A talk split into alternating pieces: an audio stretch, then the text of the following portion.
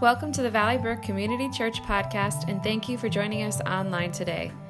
You're about to hear a sermon from our current series, Parables. Jesus oftentimes used these short stories to teach people. Sometimes the parable opened people's eyes to the profound truth of God, other times the parable was symbolic and challenged people to go deeper in their faith. But with every parable, Jesus wanted people to live out the reality of what they learned.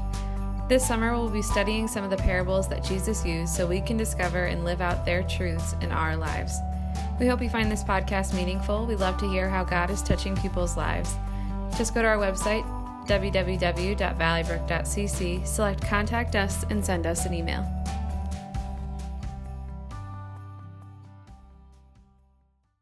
Well, today we have a special treat today. Uh, we have a guest speaker, and I'm just going to tell you a little bit about him, but first, just give you a, a, greater context.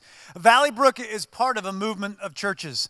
It's, it's a movement of churches that is worldwide, it's nationwide, and it's here in New England. It's called Converge, and the purpose of Converge, uh, bringing churches to work together, is to start new churches, to strengthen existing churches, and to send out workers and leaders to share the good news of Jesus Christ with the world, with those who don't know him. Uh, uh, Reverend Dr. Tim Ponzani, uh, we just call him Tim, uh, he's uh, a personal friend, but he is our district executive minister. He oversees all the churches here in from uh, eastern New York all the way to uh, Maine in New England. And uh, he's a graduate of Gordon Conwell Seminary. He went to Ohio State University. He's married to Sharon, and they have two adult kids, Colin and Caitlin. And so, would you give him a warm Valley Brook welcome as he comes up to speak?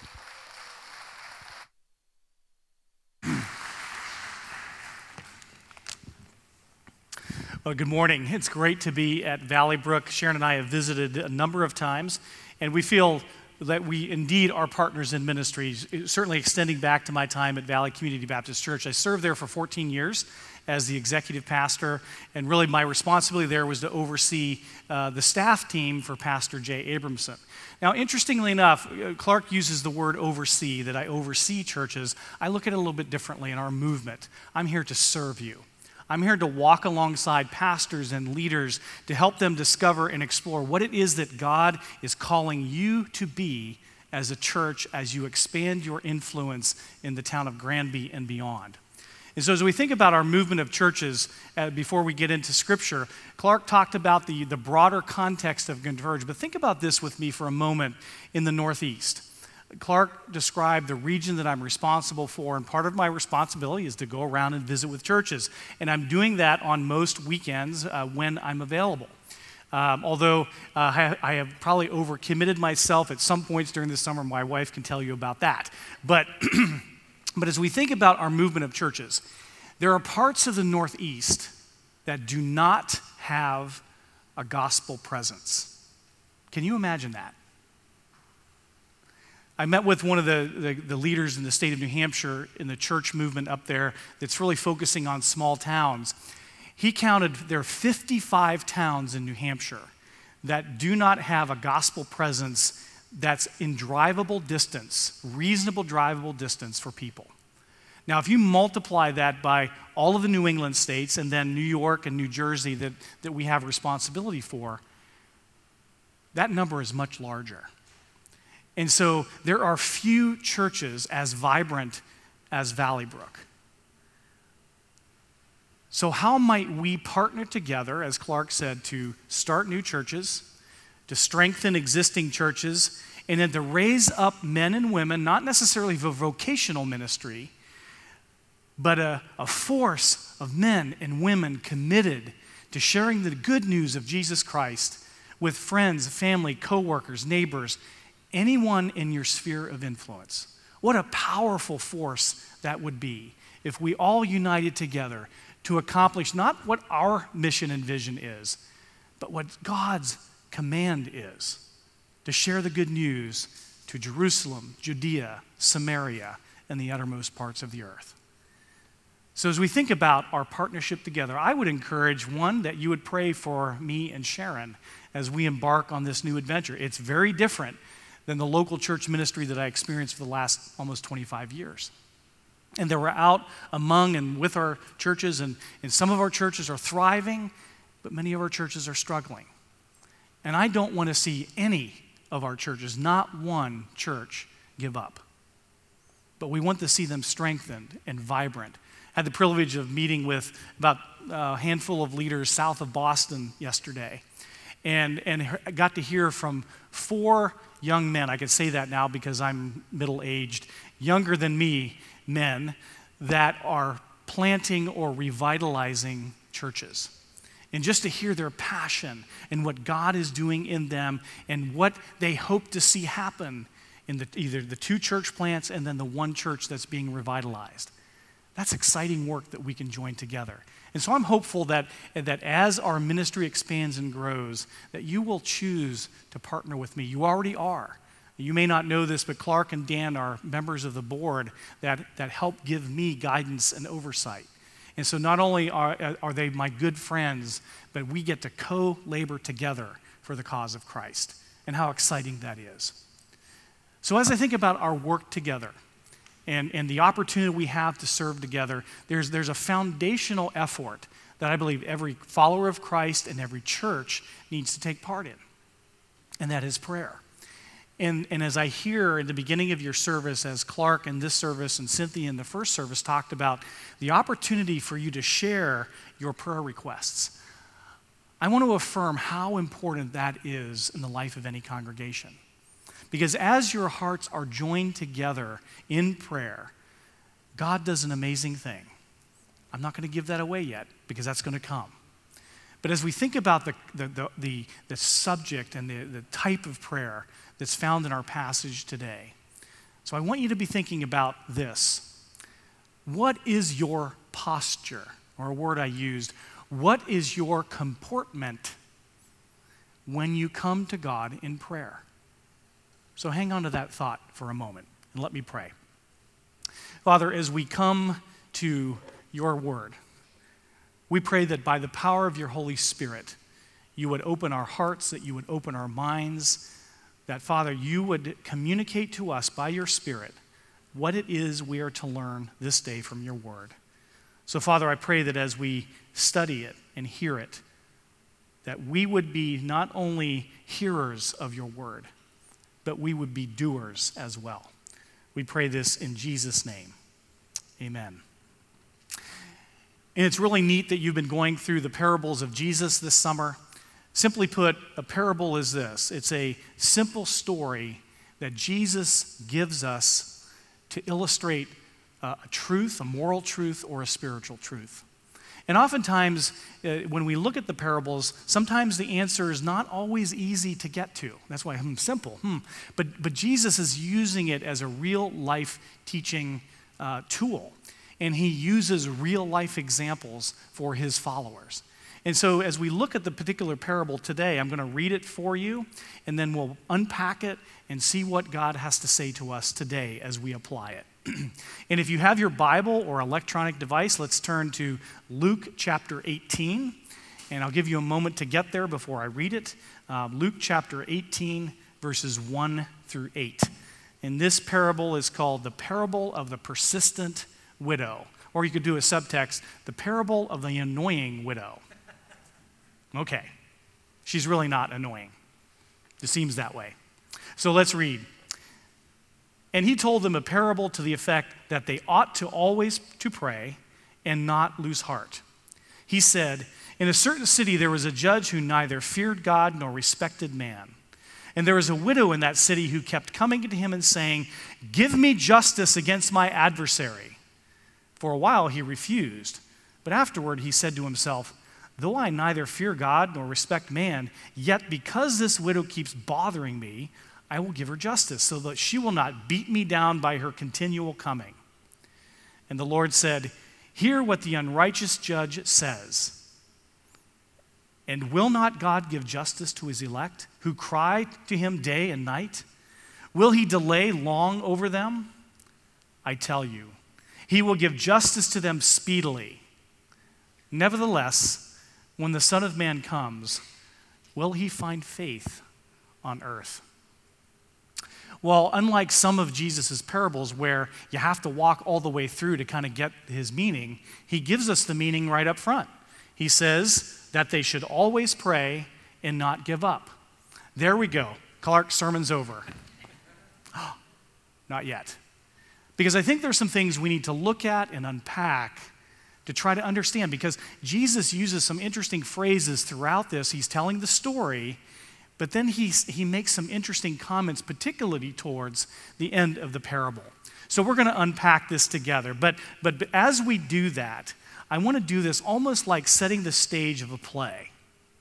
Because there are characters in this story that I think will be helpful to us to understand the context of, of who they are and what on earth they're doing. So, the first character is the judge. Now, this is an interesting fact in, in the time that Jesus is teaching. And there were several types of judges in Israel at this point in time.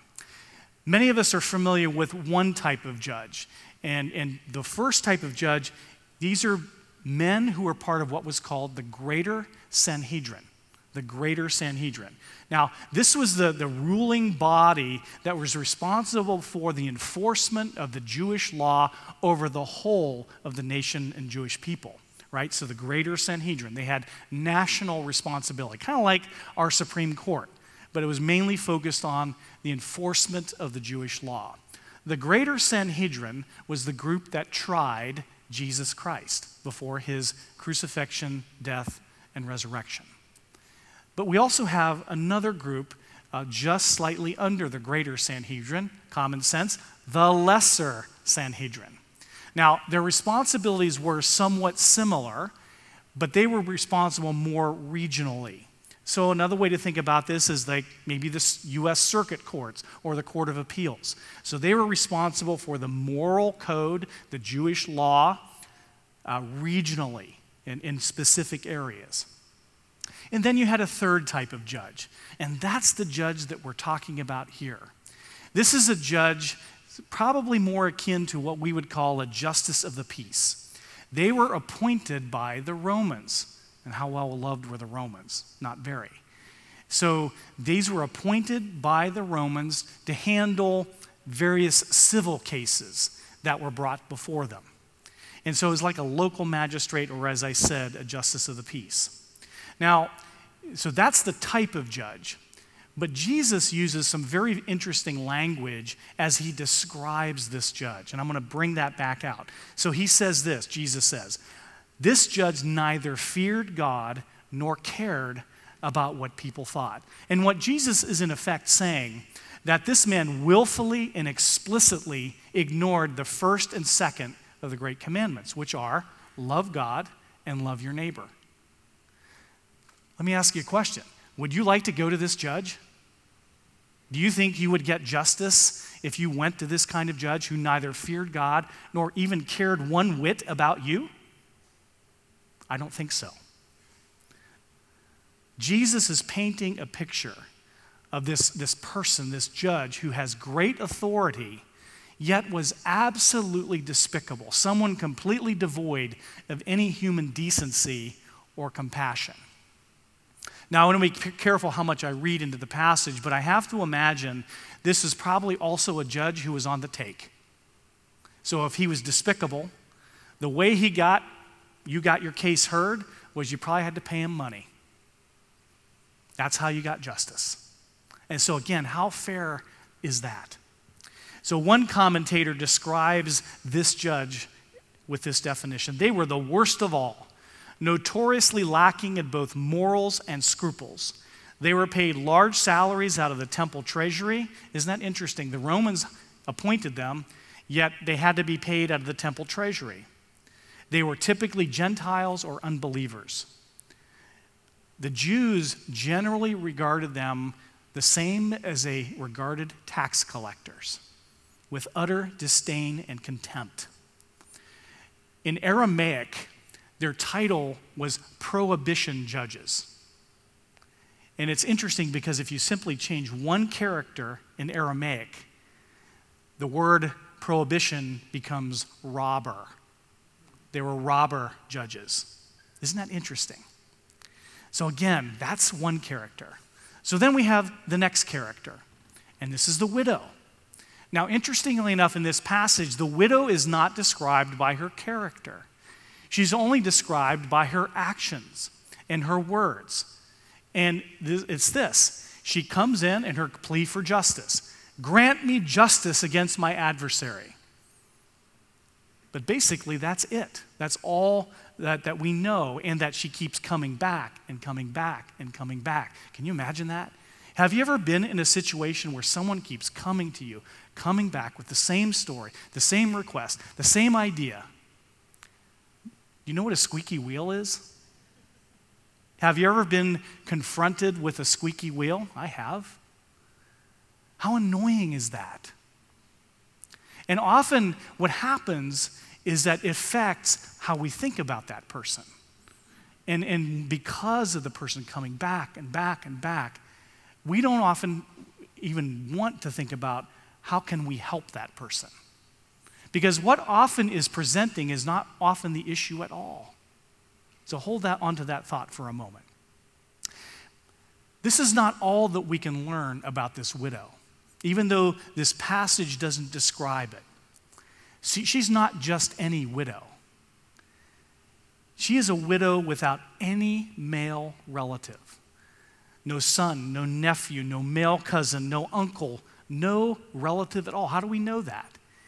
Well, we would know that because any self respecting woman in this era, this time, wouldn't be caught dead in a court, especially this kind of court. She had no other way. This is how desperate she was. It also indicates how poor she was, because if she had any money whatsoever, she would have hired someone to represent her. She had no advocate whatsoever. But then there's one more character, or should I say, group of characters that we need to point out. Because as Jesus is teaching, he's not only teaching his disciples, he's teaching those who happen to be listening around him. And we can learn this from some earlier passages in the book of Luke. There were also Jewish leaders who would have been on the fringes and listening to him. This message was for them as well the people. Well, how do we infer this? Because in, in, in various parts of Scripture, God has a lot to say about the poor and widows, and how, as believers or believing people, we are to take care of the widow, the orphan, and those who are less fortunate than us. In Luke chapter 15, Jesus tells us the story of the rich man and Lazarus. This parable describes how God fearing Jews were supposed to provide for the poor. And as I said, likewise, it was the same for widows. And here are a few other passages for us to consider. Exodus 22 You shall not mistreat any widow or fatherless child. If you do mistreat them and they cry out to me, I will surely hear their cry, and my wrath will burn and I will kill you with a sword, and your wives shall become widows, and your children fatherless. Wow. What an indictment. Isaiah chapter 1 Learn to do good, seek justice, correct oppression, bring justice to the fatherless, plead the widow's cause. Deuteronomy 24 You shall not pervert the justice due to the sojourner or to the fatherless or take a widow's garment in pledge. Let me just pause here for a moment. In our culture today in the West, we have been given much. And, and I would be remiss if I didn't point out to all of us, and I'm pointing the finger at me just as much as this room, that we have to consider how much we've been given, how much God has blessed us, and what are we doing with that? How are we using it to bless those, to care for those, to, to meet the needs of those who are less fortunate? Whether it's the orphan, whether it is the widow, whether it is just sheerly the poor people. We have all of that represented in our culture. And so, it, it, and these are just a handful of passages that talk about how, as, as God's heart is for the poor, and how we are to, as followers of Christ, uh, be mindful, not just mindful of their state, but actually doing something about it, whether as individuals or as an institution. Okay, now let's step back into the scripture.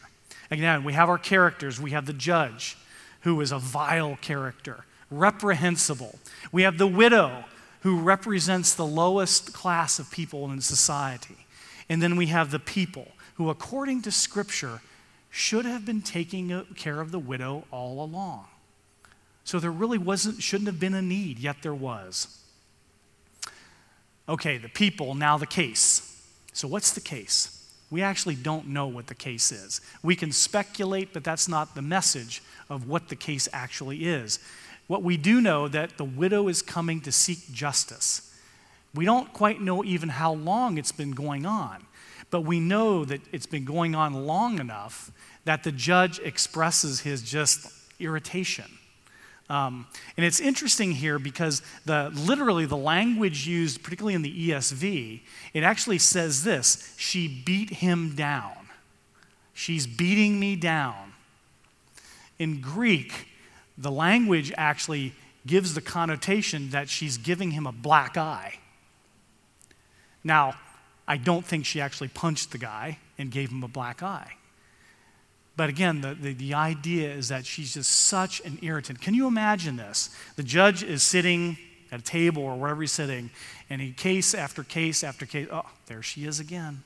Next day, she's back. Oh, come on, she's back? You got to be kidding me. What am I going to do about this?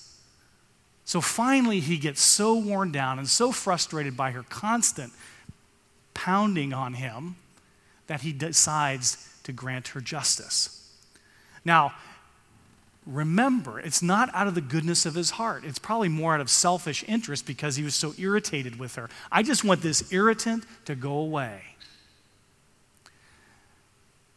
Do you have that attitude sometime? I just want this irritating person to go away. And I must confess that happens to me sometimes. And this has really given me pause into saying, how do I treat people that are coming with a real felt need issue that's presenting in a way that's off putting? So sometimes we have to peel that back. Remember, we have to peel back the issue that's off putting to begin to understand what the heart issue is. I think that's part of the lesson here. So the judge finally grants justice, and the woman goes away, presumably satisfied. But then it comes to the part that's just very interesting in some of the questions that Jesus ends this passage with. Remember at the beginning, he says, gives us the answer that we ought always to pray and not lose heart. And then the story of the widow. He then ends the passage with this And will not God bring about justice for his chosen ones? who cry out to him day and night? Will he keep putting them off? I tell you, he will see that they get justice and quickly. However, when the Son of Man comes, will he find faith on earth? And so, while this passage is indeed focused on prayer, it's focused on a particular kind of prayer in the previous chapter of Luke, chapter 17, Jesus is talking to his disciples about the coming of his kingdom at the end of time and the terrible judgment that will be visited upon the wicked. And the kind of prayer that Jesus is talking about in this passage is what's called a prayer of vindication. Now, what does vindication mean? Vindication simply means being proven right or justified. And Jesus is making the point that while his disciples are awaiting his return, especially as the world seems to grow more wicked, he wants his people to keep praying and not lose heart. Now, I want to I want to step into this a little bit because how many here think the world is getting better and better? Right? How many think it's getting worse and worse? And that's hard. That's a hard thing to fathom, especially as we think about raising our kids in a world that is, is hard. And I don't want us to be, be uh, discouraged, but I think that's a message for us is just keep praying. Keep praying together, keep praying with your kids. And I think, especially in our culture where it is antithetical and antagonistic to the message of the gospel, It's becoming harder and harder for those who follow Christ to actually stand up for their faith in the public space. So, how do we do that? How do we comport ourselves as we attempt to follow Christ and follow his commands and witness for him in a world that sometimes we wonder does it even want to hear the message of the gospel? And let me take it a little bit further. Because I know that there are those, particularly in, in the Western context, that is becoming more and more per- pervasive where we can be discriminated against in the marketplace and other places for the cause of Christ. I know of cases where people are not getting promotions because they have made a stand on a particular issue. Now, at least in this country, praise God, we, we are not losing our lives for the cause of Christ as in other countries, because there are countries around the world to be a Christ follower, if that became publicly known, you might lose your life. We haven't experienced that yet in this country. But how might we experience unjust behavior being directed at us in this country? Because we want justice, we want to be vindicated, we want to be proven right. And so I think that part of this is that, that Jesus is wanting us to not lose heart because God does hear. But sometimes the hard part, and we'll get to this to the moment in a little more detail, is that, that God may not always vindicate us in this life. And that's where we need the body of Christ. We need the encouragement of one another, husband and wife, small group, places where we gather together. We need to, to, to encourage one another, to affirm one another, to build one another up so that we can withstand the buffeting of life, because that does happen. God is teaching us, or Jesus is teaching us, that we are to be like the persistent widow who is caught up in unjust circumstances. Because there are times when we are subject to unjust actions. Now, the other piece here is that, that the great news, hallelujah, God is not like the unjust judge, you know, who didn't love God or love people. God that we serve is caring, He's gracious, He's attentive, and He's at work for our good. And we ought to cry out to Him day and night. And vindication is indeed something that we can desire, especially if we find ourselves being mistreated and in unjust circumstances. But I want to point out and go back to uh, a book of Psalms. Because oftentimes we can go to Psalms when we're struggling with prayer or we just need guidance on what to do about prayer. Let's go back to the book of Psalms. And it's a great prayer book. And I want to go to the particularly Psalm 26. I want to read a couple of verses from that psalm. And this is a psalm of vindication. And this is what David says Vindicate me, O Lord, for I have walked in my integrity and I have trusted in the Lord without wavering. Prove me, O Lord, and try me. Test my heart and my mind, for your steadfast love is before my eyes, and I walk in your faithfulness. Now it's interesting here because David only laments or makes this prayer of vindication using one word. And then he goes on to describe what is the result of his walking daily with God. Vindicate me. But God, let me reflect back to you how I walk with you each and every day. And I think this is an important lesson for us to know because it talks to us about what our posture should be as we come to God in prayer. And I'm going to pause here for a moment because as a congregation, again, as I mentioned, one of the most important things to do is pray.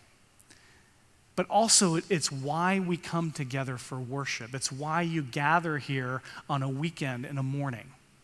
Because one of the awesome things, you have an awesome worship team. And when you come together and you're led to give God praise, what does that do? It takes the attention, I'll, I'll speak to me, I won't speak to you. It takes the attention off me of what my issues are, what my concerns are, what my wants are, what my needs are, what my frustrations are, all of the stuff that's so me centered. And it does what? It lifts us up. Every one of the, the pieces that Dan and the team did this morning had the effect of raising our attention on the Almighty God. So I want to think about this for a minute.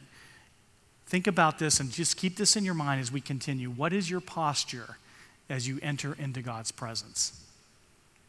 So, again, David talks a lot about this. And he goes on in this psalm to talk about this. I wash my hands in innocence and go around your altar. Verse 8. I love the habitation of your house. This describes David's vibrant worship life. And then he finishes this psalm with, But as for me, I shall walk in my integrity. Redeem me and be gracious to me. My foot stands on level ground, and in the great assembly I will bless the Lord. He says, Vindicate me one time, and then spends the rest of this psalm talking about how he walks with God, or the result of how he walks with God. And that's vital as we think about our relationship with God. Oftentimes, and it's okay, we, we only come to God when we need something. At least it's a start.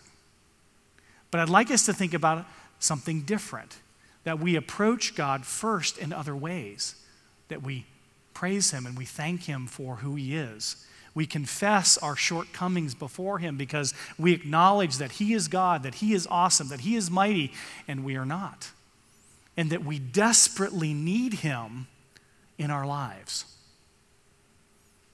The Hebrew terms behind heart and mind that, that David uses in this psalm uh, connote this. In the Hebrew mind, the kidneys or the innards were the organs driving our emotions and motives. And the heart drives our thinking and will. David was, in effect, saying, Look at my heart and mind with your all penetrating eyes and see that I belong to you in the totality of my being. And then he's asking this Are my motives and are my actions pure? So as I'm coming to you and saying, Vindicate me, do I have a pure heart? Psalm 139 Search me, God, and know my heart. Test me and know my anxious thoughts. See if there is any offensive way in me, and lead me to the way everlasting. When we pray, it is not a, not a carte blanche to ask God for whatever we want. That's the emphasis, whatever we want. Nor does it mean we're to come to God whining. Do we ever come to God whining? I confess I have done that. God, I don't like this. Oh, how, how often do we whine to God? But okay, so what, is this, what does this all mean to us practically? I want to reassure you point number one God does want to hear our prayers. Do you have a problem? Do you have a need? Do you have a concern? God is interested in our prayers because He's interested in us. No other religion on the face of this planet has a divine being who actually cares and is interested in his people. Most of the other deities that are worshiped around the globe are vindictive, they punish. But we have a loving God, a just God, a righteous God, a caring God, a God who w- desperately wants to have a relationship with us. That's why he sent his son. The however is that as we approach God, we must be mindful of how we approach Him, what our requests are, and what our posture is. So, one, God wants to hear our prayers. Two, God is able to answer our prayers, whatever they are. Psalm 55 Cast your burden on the Lord, and He will sustain you. He will never permit the righteous to be moved. But the however here is that God doesn't always answer prayer the way we want Him to. It may be yes, no, not yet. Or the answer may be something that we've never expected. We might be surprised in a good way, we might be surprised otherwise. Because sometimes the request that we bring, God, give me a new car. that may not be the right posture. Three, God wants our heart to be in the right place with Him when we cry out to Him. We can't come to God and say, God, take care of my problem or take care of my enemies, but don't look at my sin. I'm, I'm not going to. Hebrews, or excuse me, James says something very pointed about this. You ask and you do not receive because you ask wrongly to spend it on your passions. So, what's the hope for us? What is hope when we desperately need God to hear and answer our prayers? So, when we come together in worship, which includes songs and prayers and the spoken word, this is what I call an aligning activity. The other thing I'd like to say is that when we gather together as the people of God on a Sunday morning, this should be the culmination of that which is happening all throughout the week. So, Monday, Tuesday, Wednesday, Thursday, Friday, Saturday are all opportunities for us to be spending time with God. What a novel thought. Individually, you get to spend time with God, the God of the universe. What does that look like? And so, are we preparing ourselves by the spending with God throughout the week for when we come together in this joyous celebration of worship? That's number one as we think about our hearts being right with God. The second point I want to talk about here is, is um, imagine with me if the Queen of England were standing on the platform. I would not be on the platform with her. But if she were standing on the platform right here, what would you be doing? Would you have some sort of maybe awe or reverence for a fallible human being just because she holds the title of the Queen of England?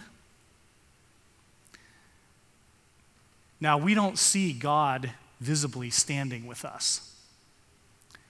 How much more should we be in awe and reverence when we enter His presence? I should be laying flat on my face right now. I won't say anything about you, but I know what I should be doing. That's how we should comport ourselves, whether it is in our private devotions or our public time together. That now, do I'm saying lay flat on your face? No. We might need to do that from time to time. And I can think of times when I need to do that. Because what that does in our posture we're saying that He is God and we are not. He is holy and we are not. He is righteous and He is not. And you can fill in all the adjectives and attributes that He is that we are not. But yet, because of what He has done for us, we can be made righteous. We can be made holy. It's a lifelong process we can be made right. And ultimately, we can be vindicated in His sight. I find that when my heart is aligned with God's heart, my prayers look different. They sound different. Let me tell you this story. For the last 14 years, I served as executive pastor at Valley, Big Valley, as some of you call it, in Avon. My responsibility was to lead the staff team. And we used to have prayer time separate from staff meeting. And uh, again, I know your staff prays for you, and so that's what we would do, would pray through the prayer cards. So we'd have about two people show up, and that was really frustrating for me because I wanted all of our staff to come, but uh, I wish they'd come. So what did I do? I actually brought prayer time to staff meeting. So we had a two hour staff meeting every Tuesday, 10 to noon, without fail. So I decided, let's bring prayer time to staff meeting. And then I stressed, well, wait a minute, if we bring prayer to, how am I going to get everything done? A task guy, have a list, agenda. But God did an interesting thing. So, no matter how long we prayed, whether it was 15 minutes, half an hour, an hour, sometimes even an hour and a half, we didn't extend the staff meeting. But what God did was when I actually then looked at the agenda, that agenda got changed. Maybe we would address it, but more often than not, it was meaningless because those are the things I wanted to talk about. They weren't necessarily the things that God wanted us to talk about. So that's an example that as we come with the right posture and the right attitude and we worship together and align our hearts through song and prayer and the spoken word and whatever that looks like in your private devotions, that we are then better equipped and better in a better position to bring our requests to God. Because sometimes what was troubling us and what we really wanted God to hear from us wasn't so important anymore. So, as we think about this, what is our posture? What does our heart look like? And then finally, and this is the great hope God gives us grace that brings about redemption and ultimate vindication. Because it's that grace that we need to endure. When, when answers don't go our way, when in this life we don't always get the full vindication or the full justification for our position that we're looking for. Because we do live in a fallen world. Things are getting worse, not better.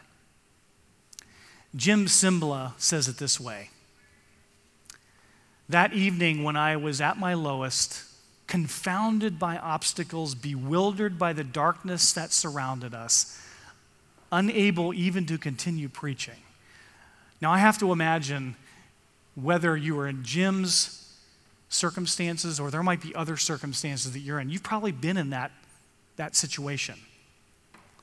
But here's what he says I discovered an astonishing truth God is attracted to weakness.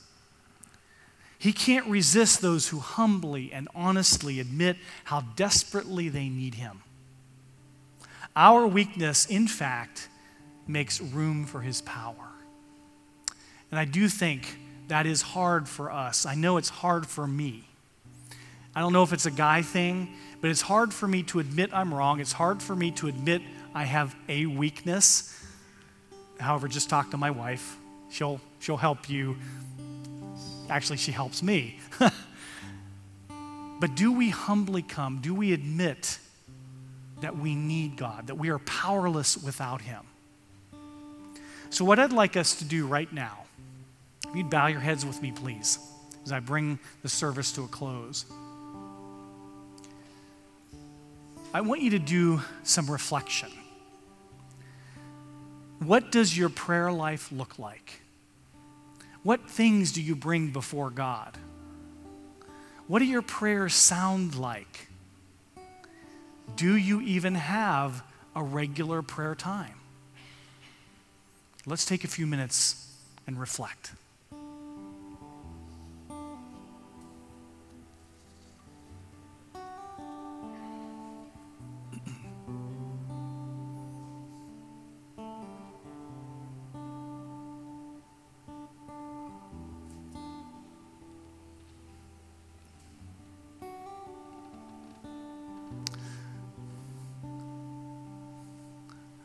Some of you may take, need to take a little bit longer to reflect. And, and I want to encourage you to do that as, as, we, as you go away from the service today. But here's, here's an action step I'd like you to take beyond reflection. Particularly if you don't have a regular prayer time, if you're not praying to God at all, start. Easy, start. It could be for a few minutes a day, a couple times a week. Because sometimes it's hard to jump in, and you've probably tried this before, is that I'm going to do devotions every day of the week. And because it's not yet a habit, it's hard to break into that. So start. Secondly, tell someone about it. Because what hel- helps us as followers of Christ, we need the one another's in our lives, whether it's a, a spouse or a best friend, someone who knows us and knows Jesus that can help encourage us to say, hey, how's it going, Clark? How's, how's, your, how's your regular time with God? I need that. So start and tell someone about it. And look for that rich time that comes as you spend with God in prayer and in His Word, because I guarantee you, the more you do that, the more your heart aligns. Now, it's actually God's Word that guarantees it, not Tim Ponzani. So let's commit to do that together. Let me pray. Heavenly Father, we thank you for this day. We thank you for the truth of your word. We thank you for the, the specific stories that you give us to help us unpack the richness of the text. And so, God, I pray for us as a people that you would help us take the, the steps that you want us to take on a daily basis so that we are communing, that we're having that conversation with you, so that as your people, we are growing and developing in Christ likeness to be able to share the good news of the gospel to those that desperately need to hear it. We pray this in Jesus' name. Amen. Pray, expecting that God will hear and that God will answer. Blessings.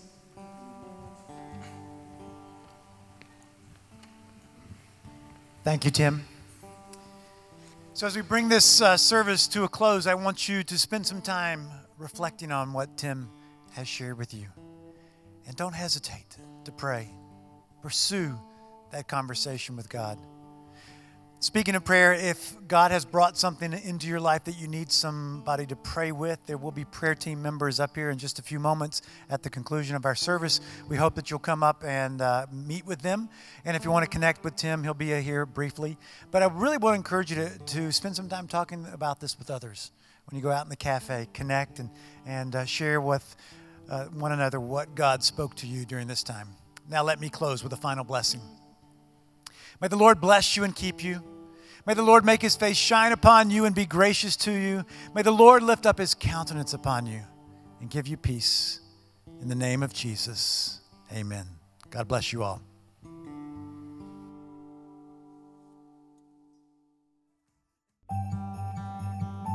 Thank you for listening to our podcast. It is our sincere hope that it has blessed you. For more information, visit our website at www.valleybrook.cc.